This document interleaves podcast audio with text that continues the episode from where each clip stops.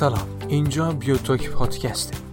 تو اپیزود قبلی در مورد یه سری مواردی مثل علت و فایده استفاده از ماسک و دستکش، انواع ماسک‌ها و یه سری نکات دیگه صحبت کردیم. تو این اپیزود سعی می‌کنیم که به چند تا از سوالای دیگه‌ای که بعد از شیوع این بیماری تو ایران به وجود اومده پاسخ بدیم و احتمالاً تو این مدت در مورد روش‌های انتقال ویروس سرچ کردید و مطالعه داشتید و اینکه تو اپیزود یک هم در مورد روش‌های انتقال این ویروس صحبت کردیم، ولی خب بازم شاید از خودتون بپرسید که نکنه از فلان راه هم منتقل بشه و میشه گفت یکی از سوالایی که خیلی مطرح شده انتقال بیماری از طریق غذا. در واقع انتقال از طریق غذا احتمالش کمه و یه جورایی بعیده و هیچ مدرکی حداقل تا به الان وجود نداره که این اتفاق رو در مورد کرونا ویروس جدید تایید کنه. البته تحقیقات در مورد شناسایی منابع ویروس و میزان انتشار و حالتهای انتقال ویروس همچنان ادامه داره، ولی به عنوان یه احتیاط اضافی اگر مشکوک به داشتن علائم بیماری هستید سعی کنید که برای بقیه غذا درست نکنید و حتما اصول بهداشتی رو توی تهیه غذاتون رعایت بکنید. شستن دست‌ها هم که خب با اون استانداردهایی که قبلا گفته شده به مدت بیست ثانیه و اینها نباید فراموش بشه، ولی همچنان تاکید داریم که تنها راهی که شما را میتونه از طریق غذا بیمار بکنه اینه که یه فرد بیمار مستقیما به غذای شما عطسه یا سرفه بکنه. خب به نظرتون چقدر محتمله؟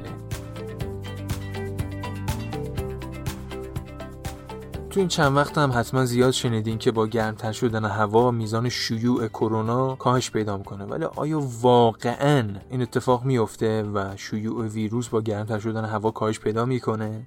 ویروس های کرونا به این دلیل که بیشتر توی فصول سرد سال انتشار پیدا میکنن مشهورن و شاید علتش اینه که افراد توی فصلهای سرد سال بیشتر تو محیطهای سربسته و بدون منفذ هوا دور هم جمع میشن. نتیجهش اینه که تعداد زیادی از افراد کنار هم قرار میگیرن و باعث میشه نرخ سرایت این ویروس افزایش پیدا بکنه. اون چیزی که ما میدونیم اینه که وقتی هوا سرد و خشکه اون قطرات یا اون دراپلت‌ها بهتر منتشر میشن و وقتی هوا مرطوب و گرم باشه قطرات خیلی سریعتر به زمین میافتن و انتقالشون سخت‌تر میشه. بنابراین با تغییر فصل توی چین، ایران و بقیه کشورهایی که الان توی فصول سردشون هستند به مرور انتظار داریم که موج بیماری ضعیف‌تر بشه و کشورهایی که وارد فصل سرد میشن که تو نیم کره جنوبی هستن پتانسیل بالاتری برای ابتلا به این بیماری دارن. نکته قابل توجه اینه که با توجه به اینکه در حال حاضر هزاران نفر مبتلا در سراسر کشورها وجود داره، با گرمتر شدن هوا میزان شیوع بیماری بلافاصله کم نمیشه و تا یه مدتی ادامه دار خواهد بود، ولی خب جلوگیری از اون توی فصل گرم ساده تر از فصل سرد هست. مشابه این حالت تو سال دو هزار و سه وقتی که سارس شیوع پیدا کرده بود اتفاق افتاد و گرمتر شدن هوا باعث شد که تعداد مبتلاها به صورت چشم گیری کاهش پیدا بکنه. در رابطه با ویروس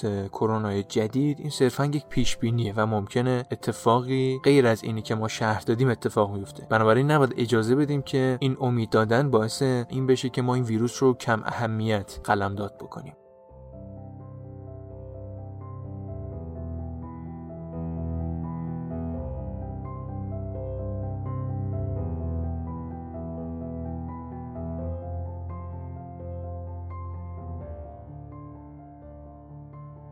امروز وقتی تو فضای مجازی میگردیم کلی متن و پیام میبینیم که یه سری راهکار برای افزایش ایمنی بدن ارائه داده و توصیه کرده به استفاده برخی از مواد خوراکی و انجام یه سری کارها برای جلوگیری از ابتلا به بیماری و مبارزه با اون. ولی خب اینجا دو تا مسئله مطرحه. یکیش اینه که اساساً ایمنی بدن قابل افزایشه، یعنی تا حالا به گوشتون احتمالاً خورده که محصول X ایمنی بدن رو در برابر عوامل بیماری‌زا افزایش میده، اما عبارت افزایش ایمنی بدن از دیدگاه علمی گزاره صحیحی نیست. در واقع افزایش تعداد سلول‌های بدن شما، چه سلول‌های ایمنی و چه سلول‌های غیر ایمنی، الزاماً برای بدن مفید نیست. مثلا ورزشکارایی که بلا دوپینگ انجام میدن، یعنی برای بهبود عملکرد ماهیچه‌هاشون خون به داخل سیستمشون پمپاژ میکنن تا تعداد سلول‌های خونیشون افزایش پیدا بکنه، خودشون رو در معرض خطر سکته قرار میدن. وقتی راجع به ایمنی بدن صحبت میکنیم باید دقت بکنیم که داریم راجع به یک سیستم صحبت میکنیم. بر اساس عملکرد بهینه این سیستم مثل بقیه سیستم‌ها حفظ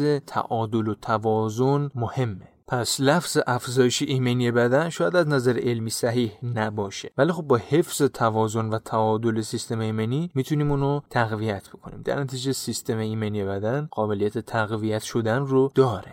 مسئله دومی که مطرح میشه اینه که چطور میشه سیستم ایمنی بدن رو تقویت کرد. ما اینجا چهار تا راهکار بهتون پیشنهاد میدیم که به ترتیب اینها رو بهتون میگم. اولیش اینه که سیگار، قلیون و دخانیات سیستم ایمنی رو به شدت تضعیف میکنن. پس اگه در تقویت سیستم ایمنی بدنتون جدی هستید، حتما از دخانیات و دود حاصل از اونها دوری بکنید.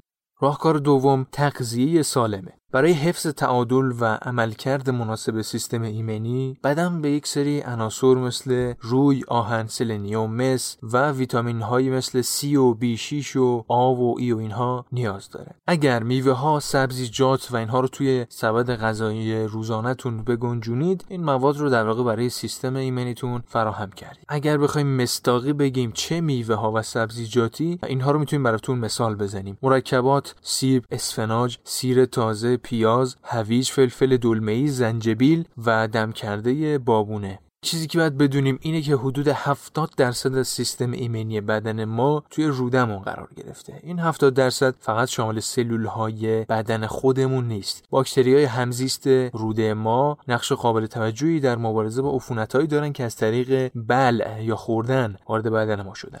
مصرف آنتی بیوتیکا باعث مرگ این باکتریای مفید میشه که در واقع منجر به آسیب پذیر شدن بدن در مقابل انواع عفونت ها میشه. از طرف دیگه مصرف بی‌رویه آنتی بیوتیکا باعث مقاومت آنتی بیوتیکی میشه که خطر جدی تریه. مقاومت با آنتی بیوتیک یعنی اون باکتری و میکروبا در برابر اثرات آنتی بیوتیک مقاوم بشن و این اتفاق وقتی میفته که باکتری مدلی تغییر میکنه که اثر دارو رو یا کم میکنه یا کاملا از بین میبره. حالا این باکتری که تغییر پیدا کرده زنده میمونه و آسیبای جدیدی رو به سیستم بدن وارد میکنه.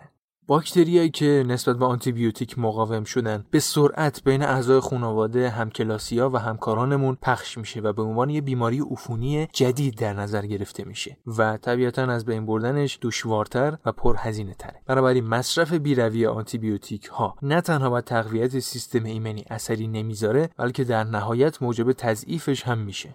نکته مهم در مقابله با کرونا و به طور کلی ویروس‌ها اینه که آنتی بیوتیک‌ها نمیتونن ویروس‌ها رو از بین ببرن، چون ویروس‌ها ساختار و نحوه تولید مثلشون با باکتری‌ها متفاوته، ولی آنتی بیوتیک‌ها سیستم‌های رشد باکتری‌ها رو هدف قرار میدن و باعث میشه که رشدشون مهار بشه یا کلاً متوقف بشه. راهکار و توصیه چهارم ما توجه به استرس. استرس مزمن باعث ترشح دائم یه سری هورمون‌ها میشه و این هورمون‌ها باعث سرکوب شدن سیستم ایمنی میشه. بنابراین استرس مزمن باعث افزایش شانس ابتلا شما به این بیماری میشه. بنابراین برای تقویت سیستم ایمنی خونسردی خودتون رو حفظ کنید.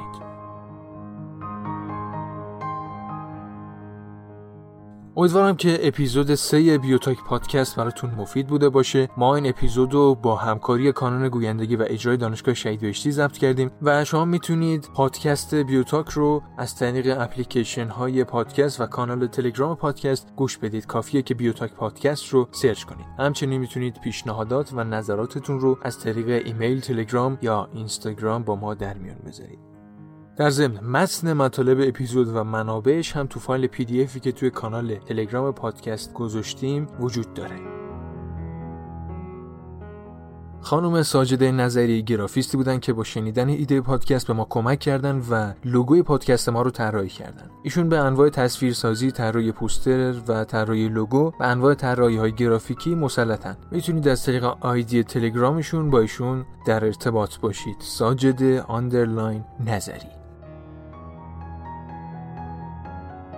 اگه اپیزود قبلیمون رو گوش کرده باشید، احتمالاً در جریان بخش موفقیت‌های حوزه زیست‌شناسی هستید. قضیه از این قراره که ما تصمیم گرفتیم برای پایان بعضی از اپیزودهای پادکست یه بخشی رو به عنوان موفقیت‌های کوچک زیستی ایرانیان در نظر بگیریم تا علاوه بر اطلاع رسانی از پیشرفت‌های حوزه زیست‌شناسی بتونیم هر چند محدود سبب امیدبخشی به جامعه زیست‌شناسی کشور بشیم و در این بخش منتظر کمک‌ها و پیشنهادهای شما هستیم.